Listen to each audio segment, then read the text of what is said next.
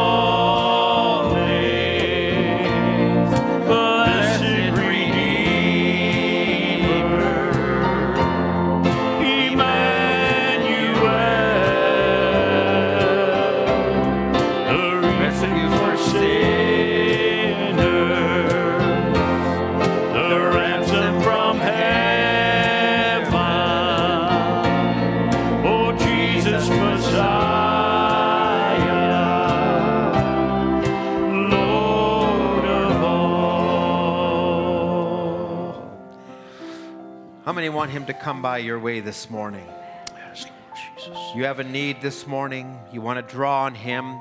Not one of us has come here this morning just to be seen and heard. If we are, may God awaken us to the greater, which is that we come in contact with him this morning. As we just pause for a moment and you want to just calm your heart before the Lord, and as we just open the word right away, you just think on him and draw from him in the service. Heavenly Father, this morning we've gathered in. I Want to thank you for the service, for the singing, for the saints that are here, for the visitors that are in your in our gates. We want to thank you for every child.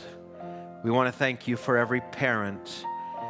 We want to thank you for each every elderly one that's here. I remember this morning, Lord, Sister Lydia, she's just had a little health issues and we want to remember her. I want to remember my mom as well. And Lord, just had some pains in her leg this last week. And I just ask that you'd minister to her as well. Father, we thank you this morning for our brother Justice that's here.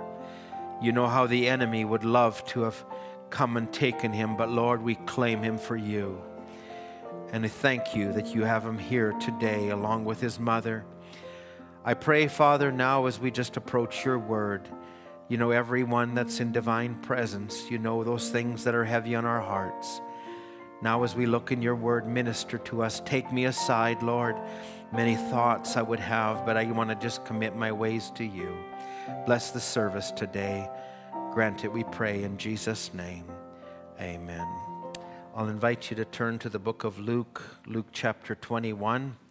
Uh, this will be uh, a service that will follow where we spoke last week on the generation of the fulfillment.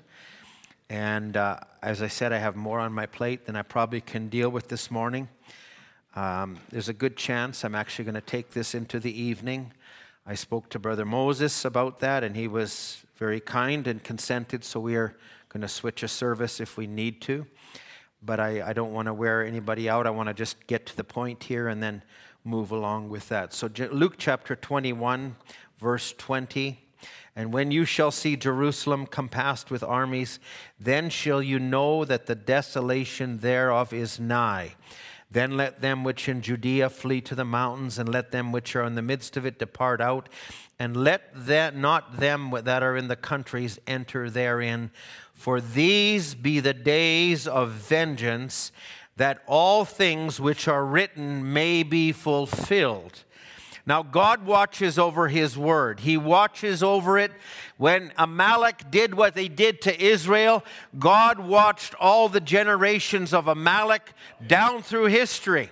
When God had a prophecy that He would come, and Jesus came in Isaiah, well, Isaiah, there was a prophecy that, that one would come and that light would come, and, and, and, and Jesus would pick up the scripture and the scroll and fulfill that hundreds of years later, he would stop, but there was a portion unfulfilled that is being fulfilled. That is the days of vengeance. And it was God who was watching over his word when he saw all that Jezebel had done, that he, he now sought, and that, was the quote we just shared. He took counsel to see how he could make the word be fulfilled. So God is watching to see all things be fulfilled. So this is this is a principle. Now I'm going to jump down to verse 25 and there'll be signs in the sun and in the moon and the stars and upon the earth distress of nations with perplexity the sea and the waves roaring men's hearts failing for fear and for looking after those things which are coming on the earth for the powers of heaven will be shaken. If you've been around the message a while and you heard this message and you heard it in its infancy, you wondered, what's that look like down the road? Well, I'll tell you, you're seeing it in the news every day. You're seeing the fulfillment of the days of Sodom. You're seeing it on a scale that is unprecedented.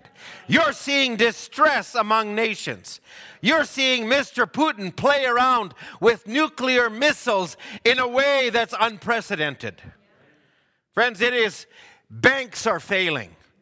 But there's also something else God's watching over her.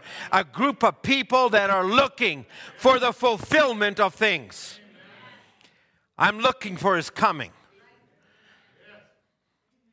He'll go on to say, in, in verse 27 and they shall see the Son of Man coming in a cloud with power and great glory. And when these things begin, begin to come to pass, then look up. Lift up your heads, for your redemption draweth nigh. Verse 29 He speaks this parable Behold, the fig tree, all the trees, when they shoot forth, you shall see and know of your own selves that summer is now nigh at hand. The fig tree is Israel. All the other trees, all the other nations. They're blooming, they're coming into their fulfillment. When these things come to pass, know that it's now nigh at hand. God is coming to reap the harvest that has been sown. We are in the generation of the harvest. He says, verse 32 Verily I say unto you, this generation shall not pass away till all be fulfilled. Which generation? the generation that sees these things.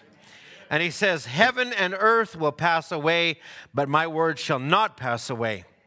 Here's the warning, verse 34 Take heed to yourself, lest at any time your hearts be overcharged with surfeiting, drunkenness, cares of this life, so the day come upon you unawares, for as a snare shall it come upon all them that dwell on the face of the whole earth.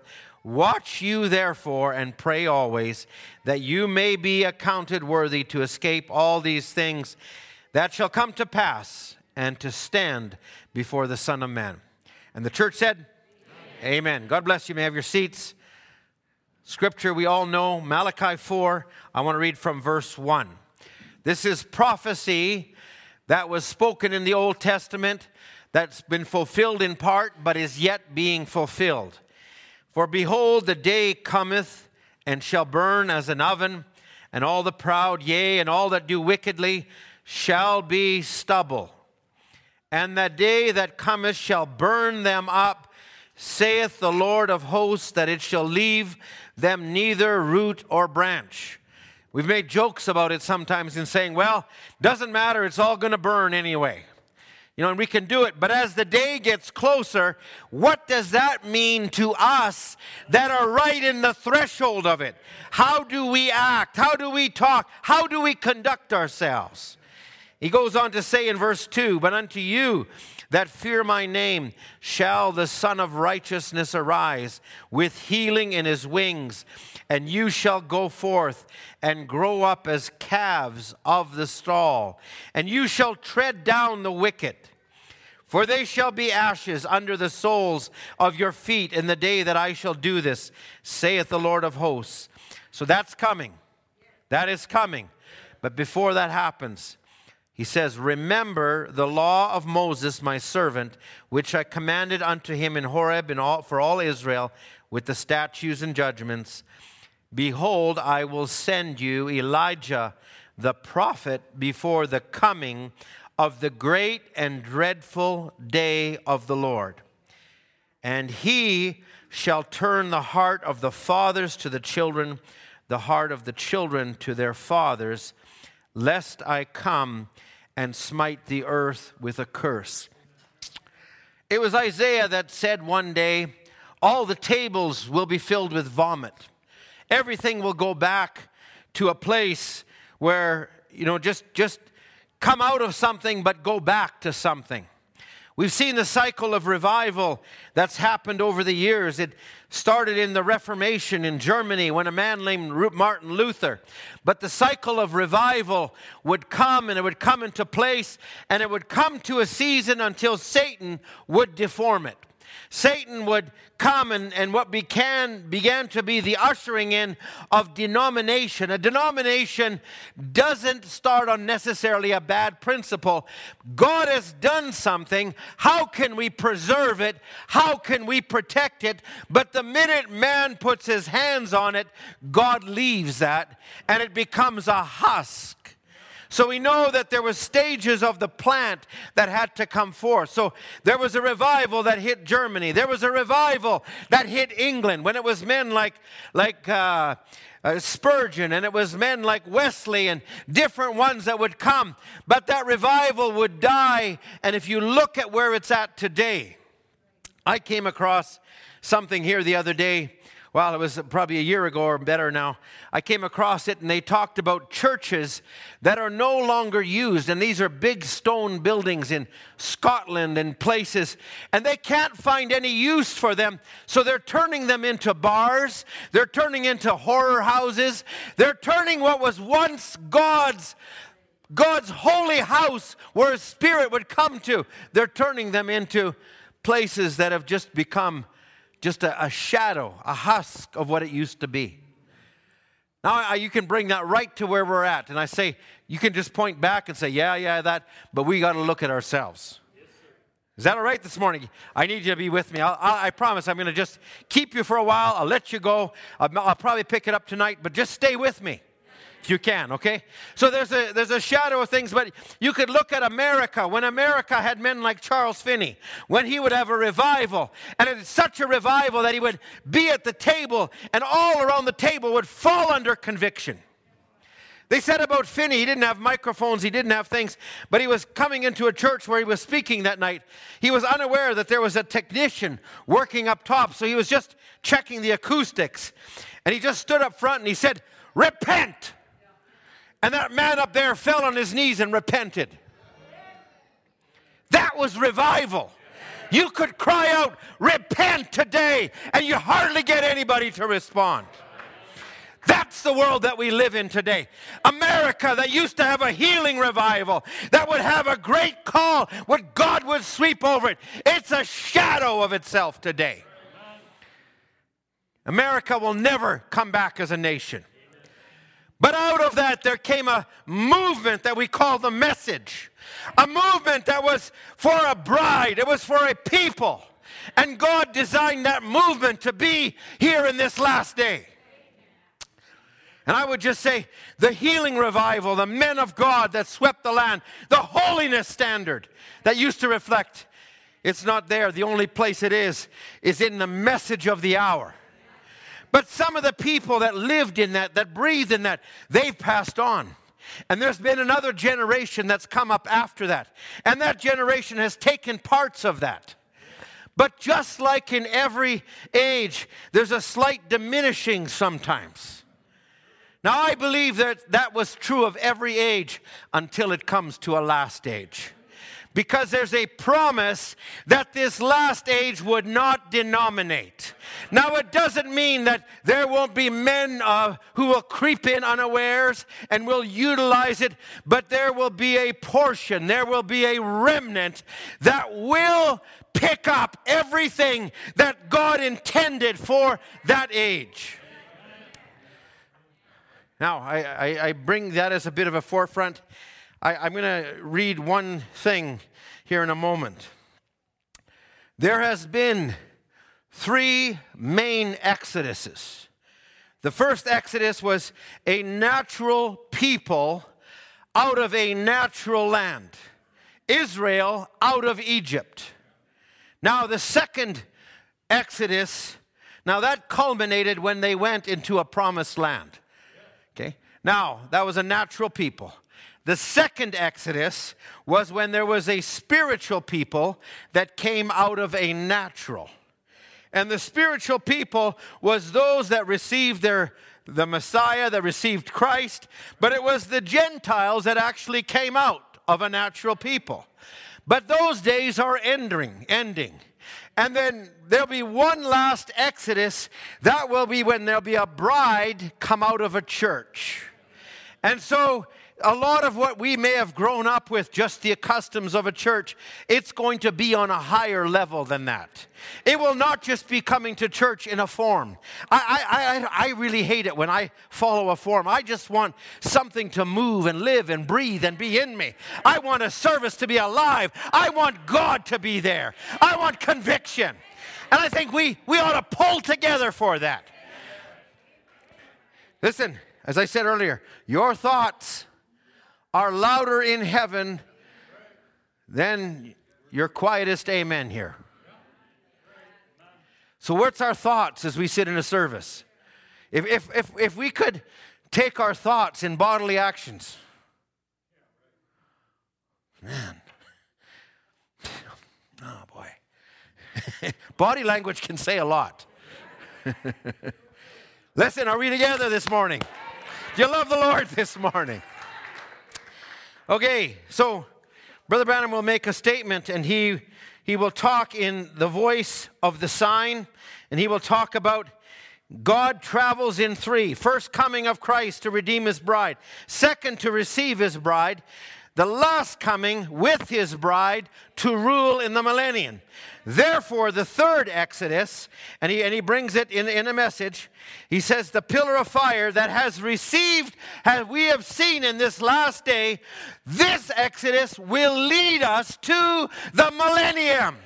This will not lead us to a group on earth here, but my heavenly home is bright and fair.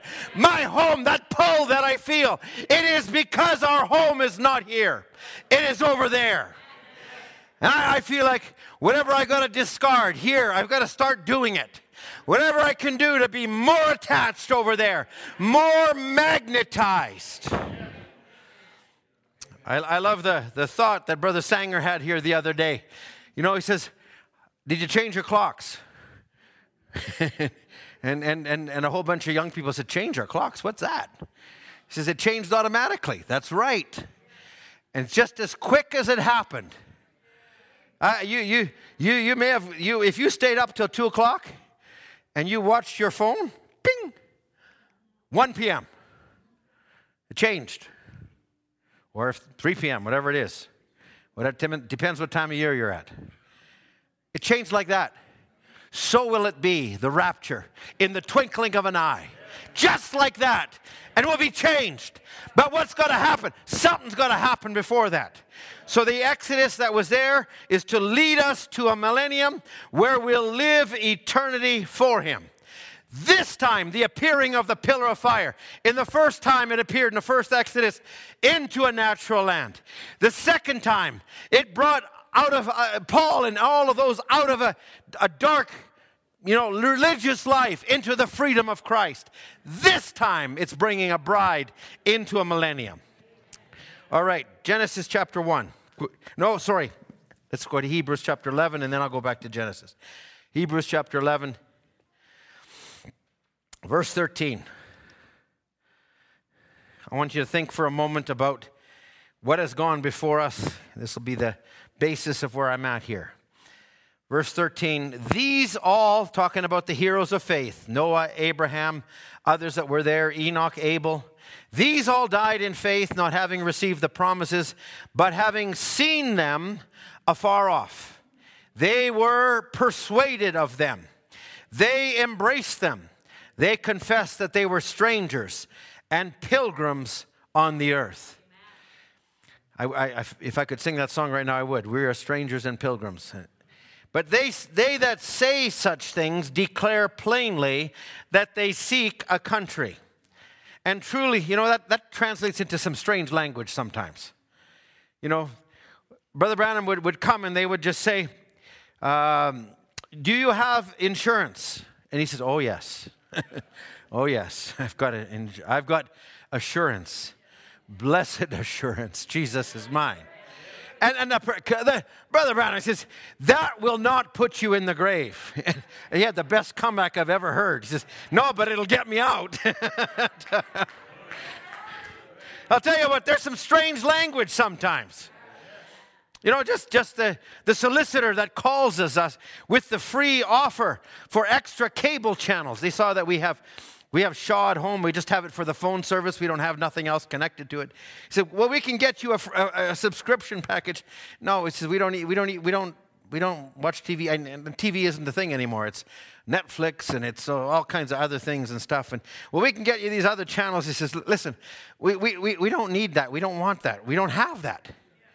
Well, well, we can offer you some, some, if you upgrade, we can offer you free theater tickets. Or, listen, we don't go to the theater. Oh, how about movie tickets? We don't go to the movies. So, and, and you know, the, the person is just listening to all of this, and finally there was this exasperation. What do you people do anyway? well, I'll tell you what, it's strange. We're strangers, we're pilgrims, we're sojourners. I, I tell you what, it's not strange anymore. The day Abraham picked up and he moved out, when he, when he put the for sale sign on his property that had been there for generations, and, and the realtor came to list the house, where are you going? I don't know. Wherever God leads me. That's awfully risky. Like you got, you know, you got a lot of other things. I'll tell you what, it's better to put your trust in God. I would rather trust in Him than, than be a part of this world that's here now. So truly, if they had been mindful of that country from whence they came out, they might have had opportunity to return. But now they desire a better country, that is the heavenly. Wherefore God is not ashamed to be called their God. He has prepared for them a city. Drop down to verse 39. This, this will be the basis now where I, I just go for the next 30 minutes, 40 minutes. And it would say, And these all, having obtained a good report, they received not the promise.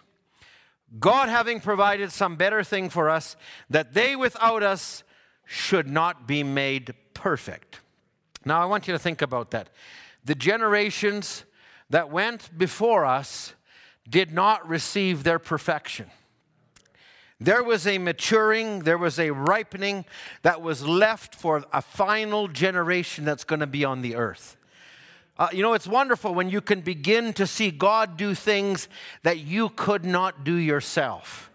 When you didn't have the patience that you could, when you couldn't control your temper, when you couldn't control your, your, your, your, your, your gossiping, when you couldn't do those things, but God begins to do it in you stature of a perfect man. Brother Branham would speak. He says, Now, all of these attributes faith, godliness, temperaments we have all of these naturally. And he would say, Branham Tabernacle, that's the problem with you. You've got too much intellectual faith. And I would say for us in the message, we've had these things intellectually, but we need God to add to it. We need God to come and fulfill the part we could not fulfill. There is a part that God has left reserved for Himself. And it will take a bride, it will take a people that will be yielded unto Him and say, I can do nothing like you can do in me. And it was Mary who would say, Be it unto me according to your word. I'm ready to receive that life in me. I, I, I, think we ought to have that. Listen, it's not going to be the ministers that are glorified on the other side. No, they'll be standing right with you. I'll be standing there giving praise to Him, the only one. He is the fourth man in the fire. He is the pitch that was in Noah's ark. He is the wheel that is in the middle of the wheel. He is the part that we cannot fulfill. I'm looking for Him. Now, Genesis 1. I read this last week just briefly. I'll just rehearse this. Verse 1 God created the heaven and the earth. Now just look at He's creating the framework. Verse 3 He gets night and day and He separates them. Verse 6 He creates a firmament and, and, and it divides the waters. So this becomes, if we will call it, the framework of creation. This doesn't change, this is there. Now we drop down to verse 11. And God said, Let the earth bring forth grass, the herb yielding seed, the fruit tree yielding fruit after his kind, whose seed was in itself upon the earth, and it was so. And the earth brought forth grass, and the herb yielding seed after his kind, and the tree yielding fruit, whose seed was in itself after his kind. And God saw that it was good. Now, if you actually look at a part of this, I, I want to just make a comment on this and say this first of all. He creates a framework, but then he creates the basis for the ongoing creative work of creation. In other words, he's desiring for the earth to be filled with all of his natural goodness, botany life, and all of these other things. So he has to create, he starts with creating a seed, knowing that seed will reproduce itself, and within that seed may be enough for thousands and maybe millions of generations. So it's the ongoing creation of God. Now, there was a framework, but there was a part that would unfold over time. There was a part that was going to be ongoing, and it's going right to this very age. Why? Because you're going to take a little bulb a tulip bulb or whatever. Maybe you planted it last fall in the ground and it's there and it's lie dead all winter, but something's beginning to happen as the sun comes. And it is regenerating itself, it is coming forth. Now, the word that we have has always been there. It has been hid from the book of Genesis, it has been hid and reserved for a time because God blocked man from having access to the tree of life. There needed to be a redemption. Christ needed to come and fulfill his part. He is that tree of life. But there was a part, now God was going to unite man back to it. So there, there was a part reserved to this last day. Now, the messenger of Malachi 4 is going to do two things. He is going to fulfill the part of turning the hearts back to the faith of the fathers. So, in other words, it was something that was planted, but it was going to bring them back to something. Not going to just make them become old fashioned. But because there was a deformer that was going to come in and deform things, he was going to restore the original. And then the other thing that messenger is, is to reveal the mysteries contained in the seven thunders. Now, those are the mysteries that come back all the way to, to the book of Genesis that have been hidden. And God held them because at the last day there would come a need to have them. Evil would come so far. I'm getting ahead of myself. I've got to slow down. But I, I will say this the messenger on this last day would sow the seeds of the entire Bible from Genesis to Revelations. Okay? Knowing it will produce in the time that it'll come for. So the seed would have an ability in verse 11 and 12 to bring forth, it would, it would contain within that seed all the characteristics, all the nature.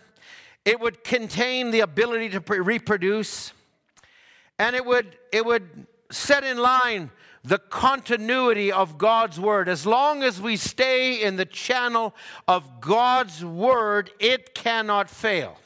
The Word is a seed and it has an infallibility associated with it. Heavens and earth will pass away, but my Word will never pass away, he says. Now, there was also an enemy that was privy to it, and Satan, you can pick this up, and he says, And Satan heard what God said, Genesis 3, verse 16, about there will come a seed of a woman. And he heard that. So it was always in him to try to block that seed from coming to fruition.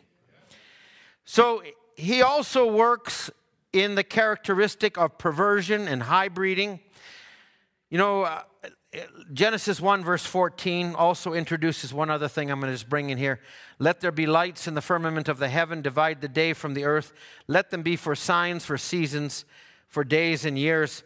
So that was God writing his first Bible, putting planets and stars and putting Capricorn and putting, you know, Leo the lion and putting the virgin. And, and that was God writing his first Bible. So that would only unfold over time. So I'm, I'm just showing how, how God would do it. Now, all of this was to generate, to cause, to give rise to, to induce, to bring into existence. Genesis 2, verse 4, would, would talk about after Genesis 1, and now God's resting, and this is really a type of the seventh seal where God is resting. These are the generations of the heavens of the earth when they were created in the day that the Lord God made the earth and the heavens. So he created them. The Bible says in Acts 15, it says, Known unto God are all his works from the beginning. He knew what it would produce. He knows when, you know, there's the logos, which is the thought and, and such. He knows what the characteristics are with that. So you can take a scripture like uh, my son shall come forth out of Egypt. Well, you could say that applied to Moses, but it also applied to Christ. There was multiple meanings to it, but God brings his word to pass in its season by bringing it to pass. So in, in Genesis 2 and verse 4, then if we, we read this, he's talking about it, and if you read further down in there, he will talk, and then, and then the earth began to bring forth. But in God's mind, it already had brought forth. So, so he already had brought it forth, but yet there was a manifestation. And, and, and it's like the farmer planting a seed in the ground. You know, he, he plants it, he by faith, he waters it, he does everything, but he has to wait till it comes forth. And so was God watching with faith that it would bring forth. And just because you see a little sprig come forth, that's not the completion or the evolution of the genetics of that seed but God knows what's in the seed. So now, just jumping forth another principle Genesis uh, 5, verse 1. This also talk of the book of the generations of Adam. So God would would take a genealogy often in the Bible, and if you read this Genesis 5, verse 1, probably down to about, I think it's verse uh, 15 or 18 or whatever it is, but he will talk about the generations and an interesting, you won't find Cain in there anywhere. And you'll see that the seventh from Adam was Enoch. So God was already laying seeds there for what he would do in a future time. God is has way ahead of things. God knew in this last time there would be a generation so wicked that the only way of escape was going to be to rapture. This is the generation. As surely as God raptured Enoch, so much sure is the fulfillment of the type that we live in in this day. My mother worked for years as a seamstress in the hospital, and she worked in a woman, a woman next to her in the hospital who happened to be the mother of a friend of mine and was in the world when I was in high school. And a friend of mine, you know, not, not Christians or anything, the woman that worked with my mother was a drinker, smoker, you know, and she's, she's passed on now, but she met my mom, you know, she knew my mom, there was something different about her. She met her many years later, and uh, my mom was not one who was a social person. I still remember her. She'd she'd come out of the hospital. She, you know, they, they didn't have smoking rules, and sometimes she had to put up with it, and it was enough. And she came out. She sat by the bus stop waiting to take the bus home, and this guy sat beside her smoking. And, you know, she's worked all day, and now the smoke is drifting over. She stands up and she tells to the guy, she says, Listen, the wind is blowing this way. You sit over there, I'm sitting here. And he goes, What's up with that? He says, What, you got something against smoking? And she turns and says, If God meant for you to smoke, He would have built you a chimney. Hey, I like Brother Jonathan, medical field. Everybody quits smoking sooner or later. Even the smokers. When they go in the grave, they're not smoking anymore. Seriously. So, you know, she was there, but my mother, and, and she, the, lady knew something, and she met her many years later. She says, that, that thing you believe, is it still true? And my mother looks at her, she says, It's more sure than ever. Friends, that's the possession that we've got to have in the face of everything that we're facing. It is more sure than ever. So God would have generation, he'd have a genealogy associated with Adam. Now, under the Adamic covenant, covenant, man fell, could not raise from it. So God would introduce, and in Genesis 12, he would introduce a man named Abraham, and he would tell Abraham, he says, You leave your people, and when you leave, I'll make a great nation of you. And I, will make your name great, and you'll be a blessing. And, and in thee, all the families of the earth will be blessed. So, the blessing that came upon Abraham also came on his seed, but it only came when Abraham was obedient. And God knew that even in Abraham there was going to be, uh, you know, he's, he's not going to be able to tell the truth all the time. He's going to lie. He's going to get under pressure. He's going to say things. But yet God's grace was greater than that. But he also knew that Abraham, that Abraham, as we read when we had the dedication, that I'll reveal things to him because he will teach his children. So he knew that within Abraham there was a generation that would come forth, and Abraham would be diligent to follow that. And you can see that with Abraham when he met Melchizedek. Melchizedek, you know, there was nowhere there's written you got to pay tithes, but something in Abraham was designed that when he met the king, he says, I'm giving you a tenth, just like that. And in the same breath, a couple verses later, he meets the king of Sodom, returning Lot back to, to the place that he came from. And the king offers him gifts. He says, I don't want a thread or a shoe latchet. It was a disassociation with the world. Friends, I will say this this message cannot be mixed. This message, don't water it down. Keep it pure. I, I'm going to play something here in a moment or two, so just stay with me. Don't water it down. This generation needed to hear the word pure again. This generation needed the voice of Elijah, faithful Elijah. I got to save that for tonight a bit. This generation. And I say, not only the generation because the scripture identifies in the days of the voice. So we're talking about a generation. If you can hear the voice of Elijah, you're a part of a generation. In the days of the voice, I'm a part of it. I wasn't in the meetings, but I've heard the voice, and the voice is getting me ready. I'm a part of the fulfillment of it. Now, so God gives this promise to him and he tells him, you know, it's, it's God introducing another work. You know, I, I love Abraham because even when he buried Sarah, Genesis 23, there's a whole scripture.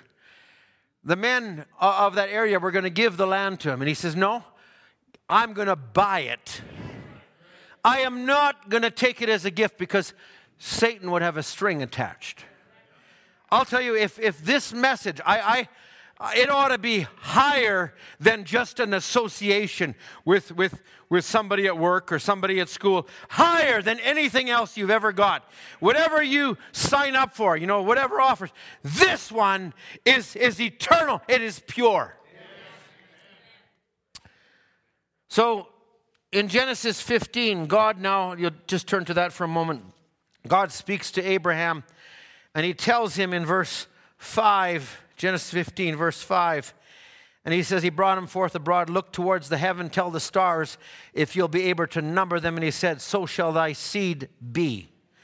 And he believed in the Lord, and he counted him to, for him for righteousness. Now, so, so there's a promise And I believe we ought to recognize, I, I, as, as I have now crossed into grandparent status,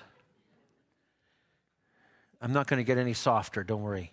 At least not up here. Some brothers are going, yeah, sure, sure, sure. No, I'm not. Because God's not a grandfather. But, but He has a seed that follows through. But I, I will say it this way as, as I get older, I'm recognizing if I am not part of the generation that sees it, let me be faithful to all that have gone before me. What house will you build me? Brother Branham, 1965. Oh, I just long to see this go on. But let me be faithful to all that have gone before me and to those that will come behind me. Let me be faithful to plant something that my son and my son's children and my daughter's children can also take with them because the goal is to be up there in the end. Let me be faithful. So it's not about me, it's about the part I play in the lineage. It's about the part we play so we can't live for ourselves. I, am not going to really get into this the way I'm going to have to save some of for next Sunday as far as the generation that we live in. Because there's a culture associated with every generation. Hey, hey, you can, I, I got to save that, so just leave it. I am not going to allow the, the, the culture, the influences to pervade what God wants kept pure in this generation. Listen, we can let down the bars. We, we can travel and say, ah, I'm on holidays. I'll be like the rest of the tourists. You're a Christian wherever you are. You're on a beach, you're a Christian. You're up in a somewhere, you're a Christian. I'm not just like the tourists, no. I, I, I love warm weather as much as anybody else, but I'll tell you what, it's just something greater inside than that. And no matter what our culture brings. Well, in our cultural, cultural, we do all kinds of things at different events and ceremonies.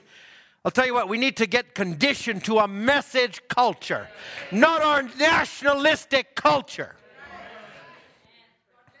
We've been invited, I, I said, we've been invited to weddings and there's dancing. I'm sorry. That's not part of what I feel comfortable with. And if you do, I, I, will leave that to you. But I'll say that is something, there's a dance, that's right. And the dance is before the Lord. As David danced, I will dance. You want to see that, don't you? You know I can't sing, but you don't know how I can dance. You watch and see. The first five minutes in heaven, you see a little whirlwind, that'll be me. Maybe it'll happen once in a while here. Oh, Brother Ed, he couldn't sing, but he sure can dance. Just that's right. Yeah, I heard he even dances with his wife at home a little bit. Yeah, I just swing her in my arms, give her the dip, and come back up. Hello, honey, I'm home. You do that too, Brother Glenn. Wonderful. As long as you can get up, that's the main thing.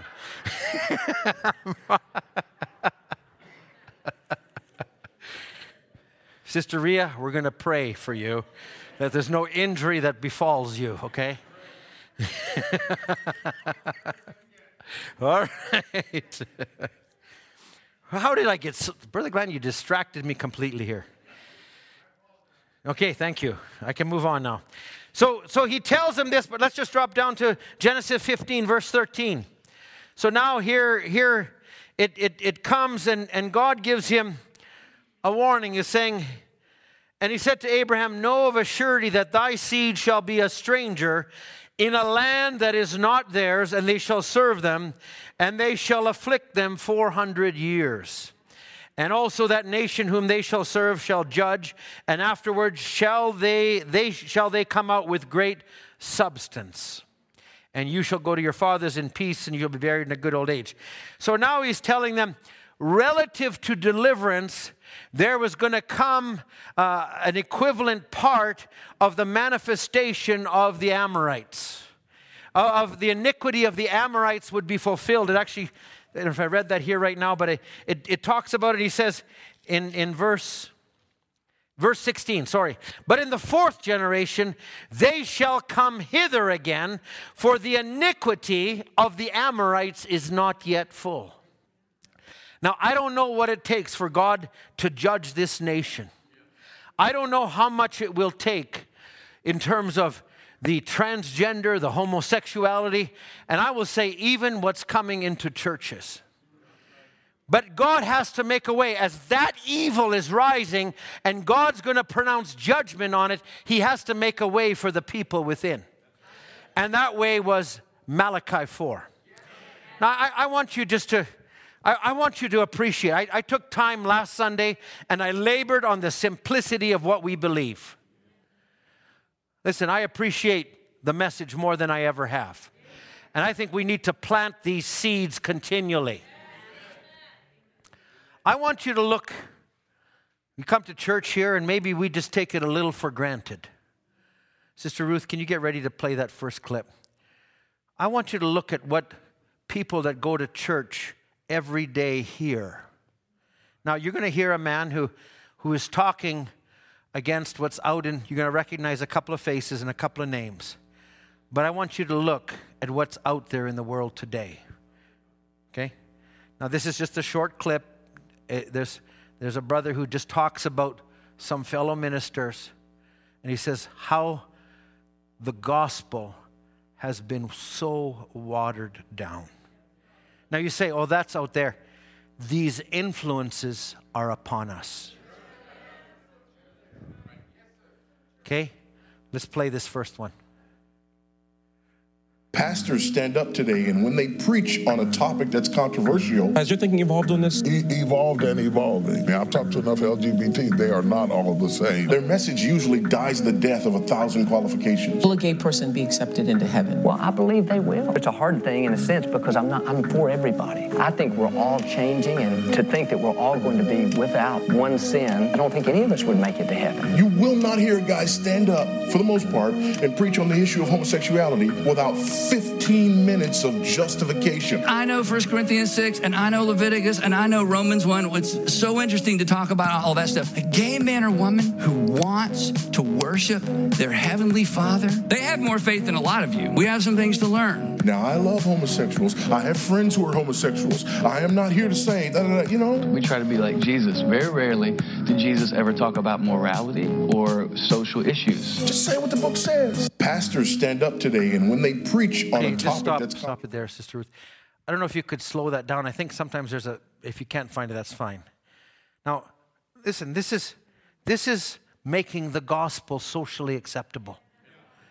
This is the world that we live in.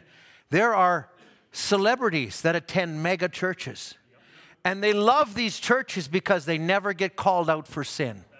They love these churches because it never touches them. They love it because everybody is accepted. Listen, friends, you're accepted. If you're accepted before God, that's what you need to strive for. I, will say this the message of Elijah, I, I, I really ran out of time today, but I'm going to pick this up and recultivate it tonight a little bit. Listen, the, the, the transition, you say, well, we've had Elijah. The message of Elijah is still good today. It is good to every generation that is coming under the sound. It's the same message. I, I really will need to address some things that I will, but you know, it's just little things like songs. You know, sometimes the older generation, well, we just love the old songs. I think we all ought to love the old songs. But we also all ought to say that God has new inspiration that comes. And we also ought to say that will bring these, some young people to a place. Now, there's also other things that come with it, and we need to safeguard against those things. We don't want secular music. I, I need to take some time with music. I've been talking with a brother who's, who's done a whole series, and we're going to have him come sometime, Brother Marcus Becker from Germany. But he's done a whole thing on, on music, and I think we ought to understand the dangers of it.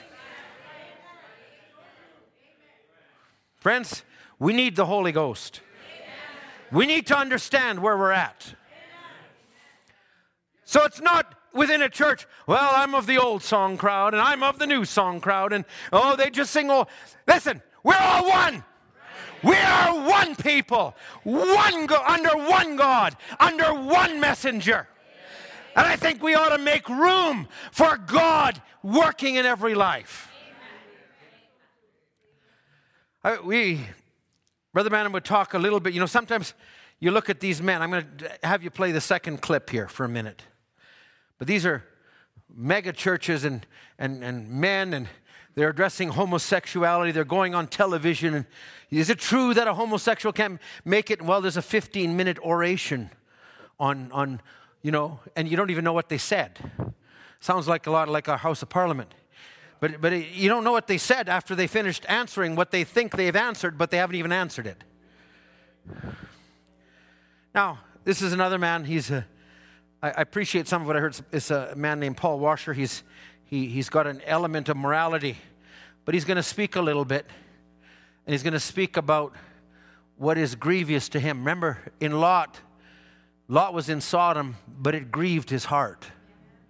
Now, here's a man, he may not have had the message, but he's, he's grieved by some of what he sees. Just play this clip, if you will. to me any doctrine, 99.9% of people are not bad people. any principle, The more you give to me, the more I any law, and say, You see, God, I have got my receipt from my sowing, and now I have a need, and I'm cashing in my receipt. any teaching It's always been in you.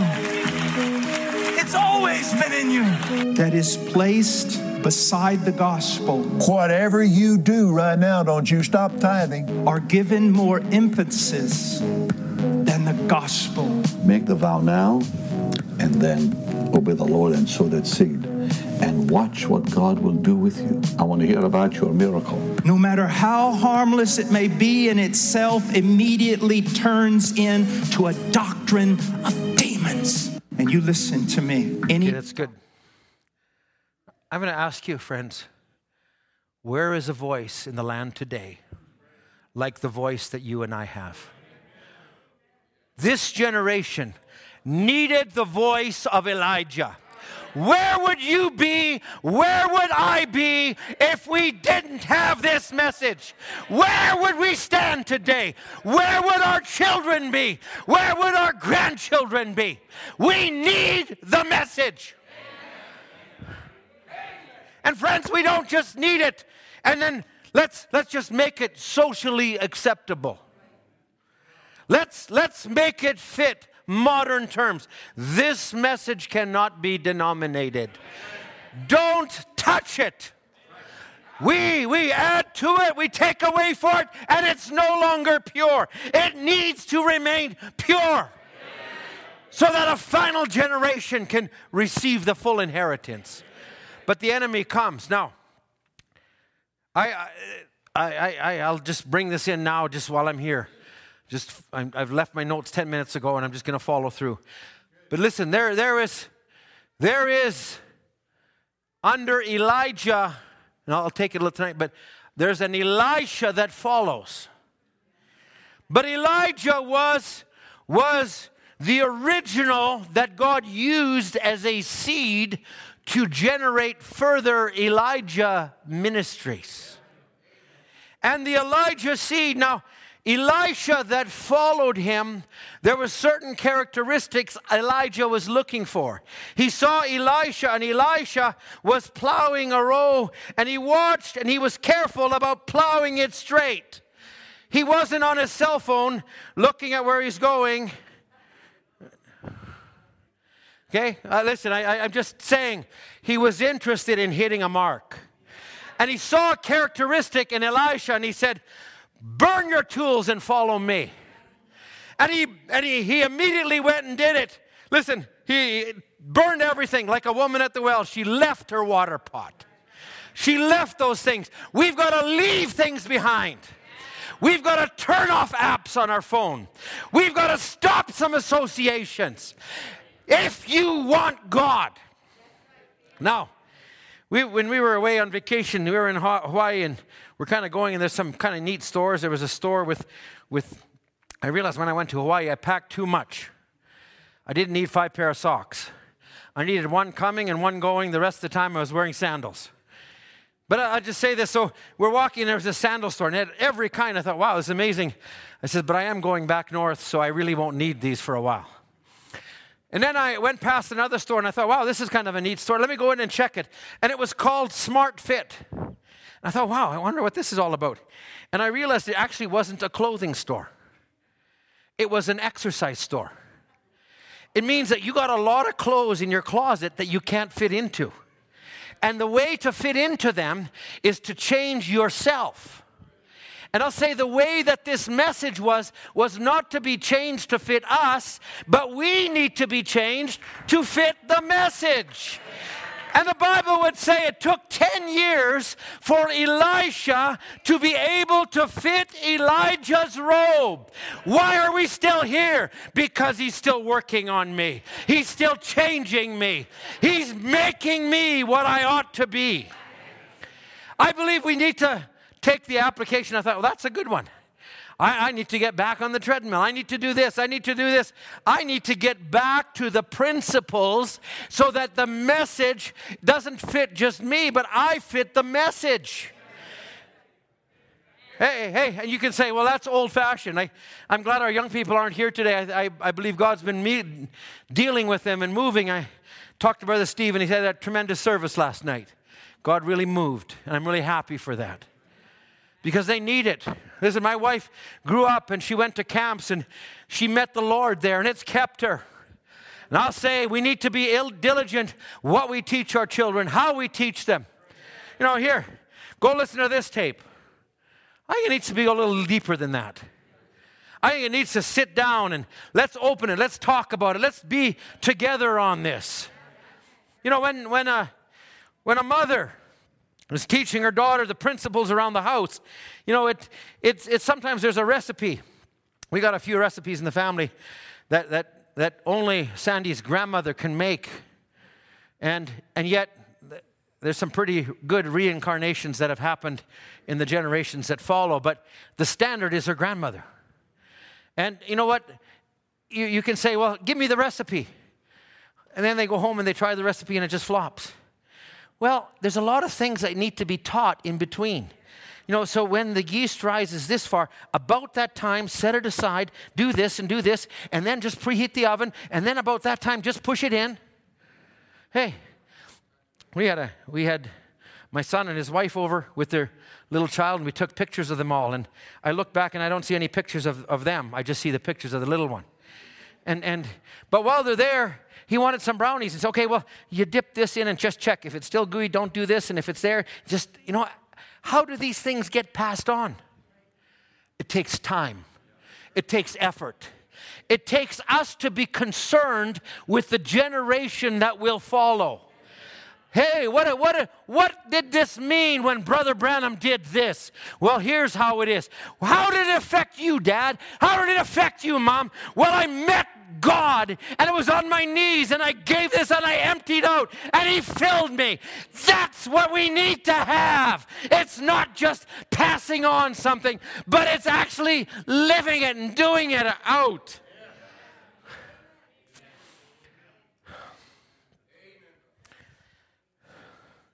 There's not one of us in this room as a parent and say, I fulfilled it to the T, Brother Ed.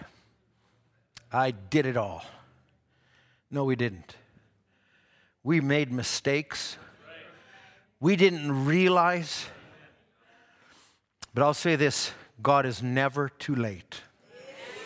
And I say this you keep loving, you keep sowing, you keep planting, you keep I, I, one day we'll preach on it in a, in a really good way, but there will come a time that the reaper will overtake the sower.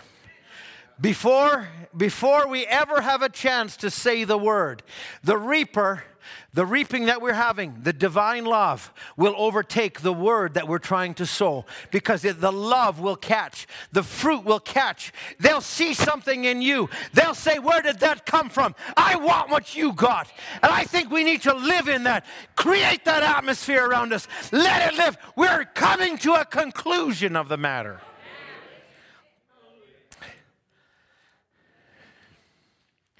Genesis 17. I'll wind down with this. I'll let you out right away because I have tonight to take this into. I really didn't even, I got a third of the way through, so I'm going to have to move quick tonight. Genesis 17, verse 7. I will establish my covenant between me and thee and thy seed after thee in their generations for an everlasting covenant, to be a God unto thee and to thy seed after thee. And I will give thee unto thee and thy seed after thee the land wherein thou art a stranger, all the land of Canaan for an everlasting possession, and I will be their God. And God said unto Abraham, Thou shalt keep my covenant, therefore, thou and thy seed after thee in their generations. Verse 10 This is my covenant which you shall keep between me and you and thy seed after you. Every man child among you shall be circumcised. Now, that's a natural circumcision, but we're talking about a spiritual circumcision. Come ye out from them, be ye separate. Not just rules and regulations, but you need to have the seal of God inside of you. And we need to work with all that is in us to ensure that that comes down into our level. God bless you, Brother Brandon. Good to have you here. He's faithful, faithful at his work. He worked last week, he didn't have a nurse to fulfill. He stayed after a shift and worked some 20 hours straight because he wanted to make sure the seniors in his home were taken care of. God bless you. God watch over you and bless you for that.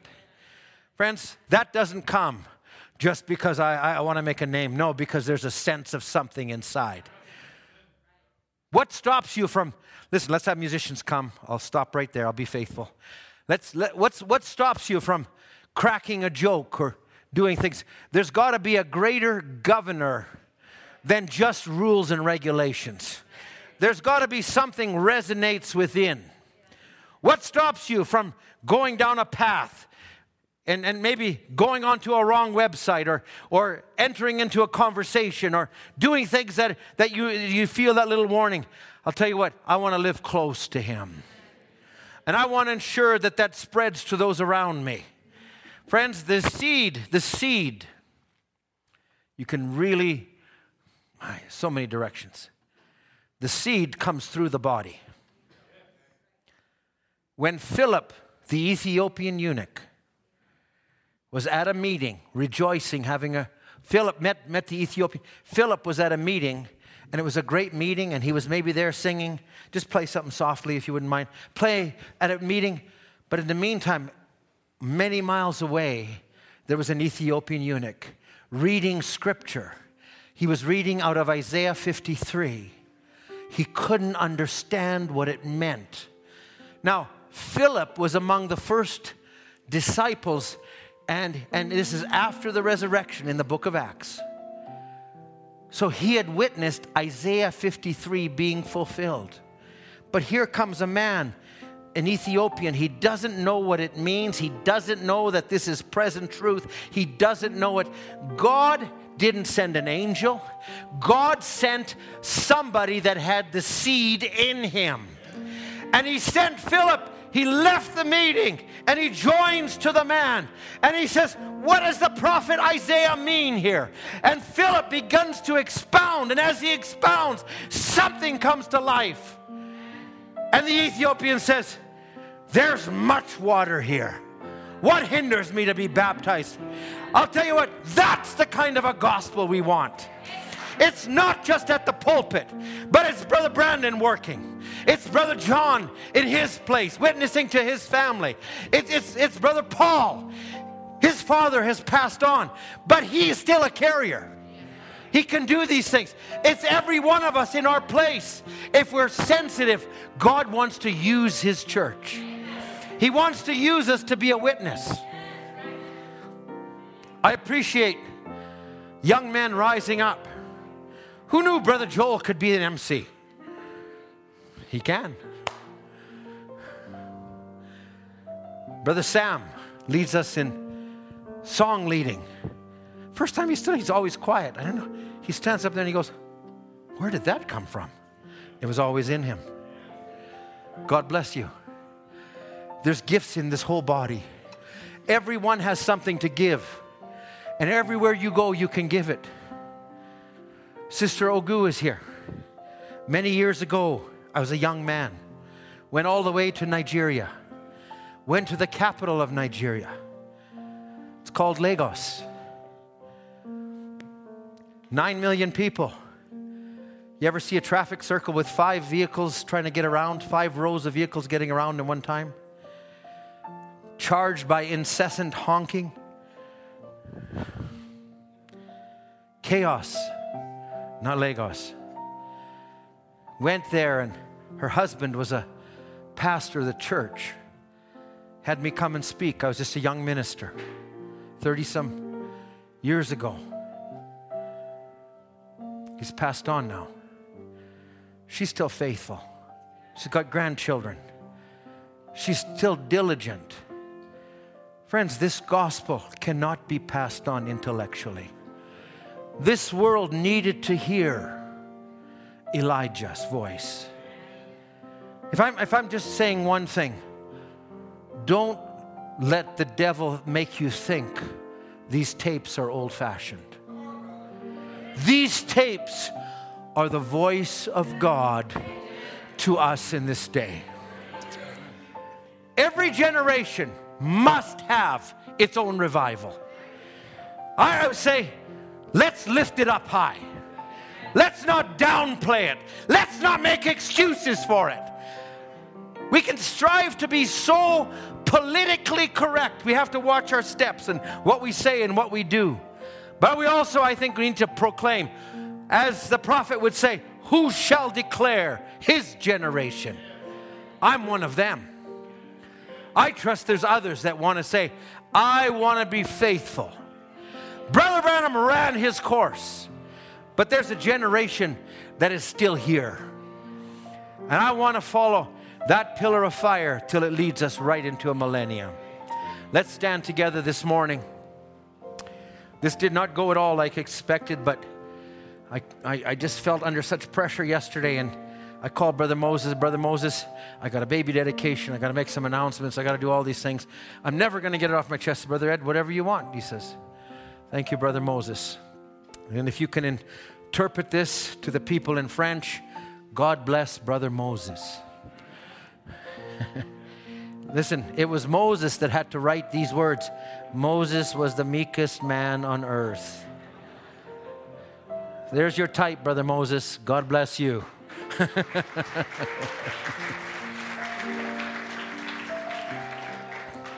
there are people almost everywhere.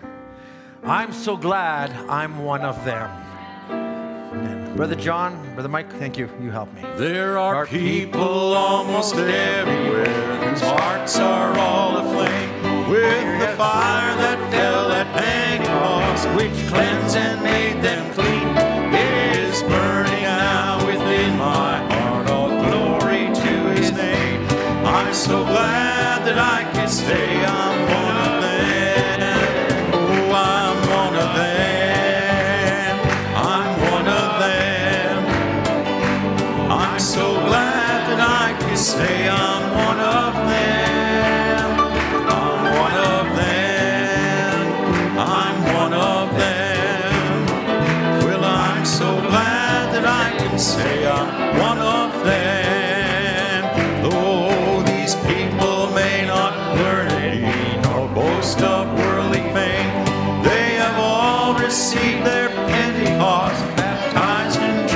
Jesus'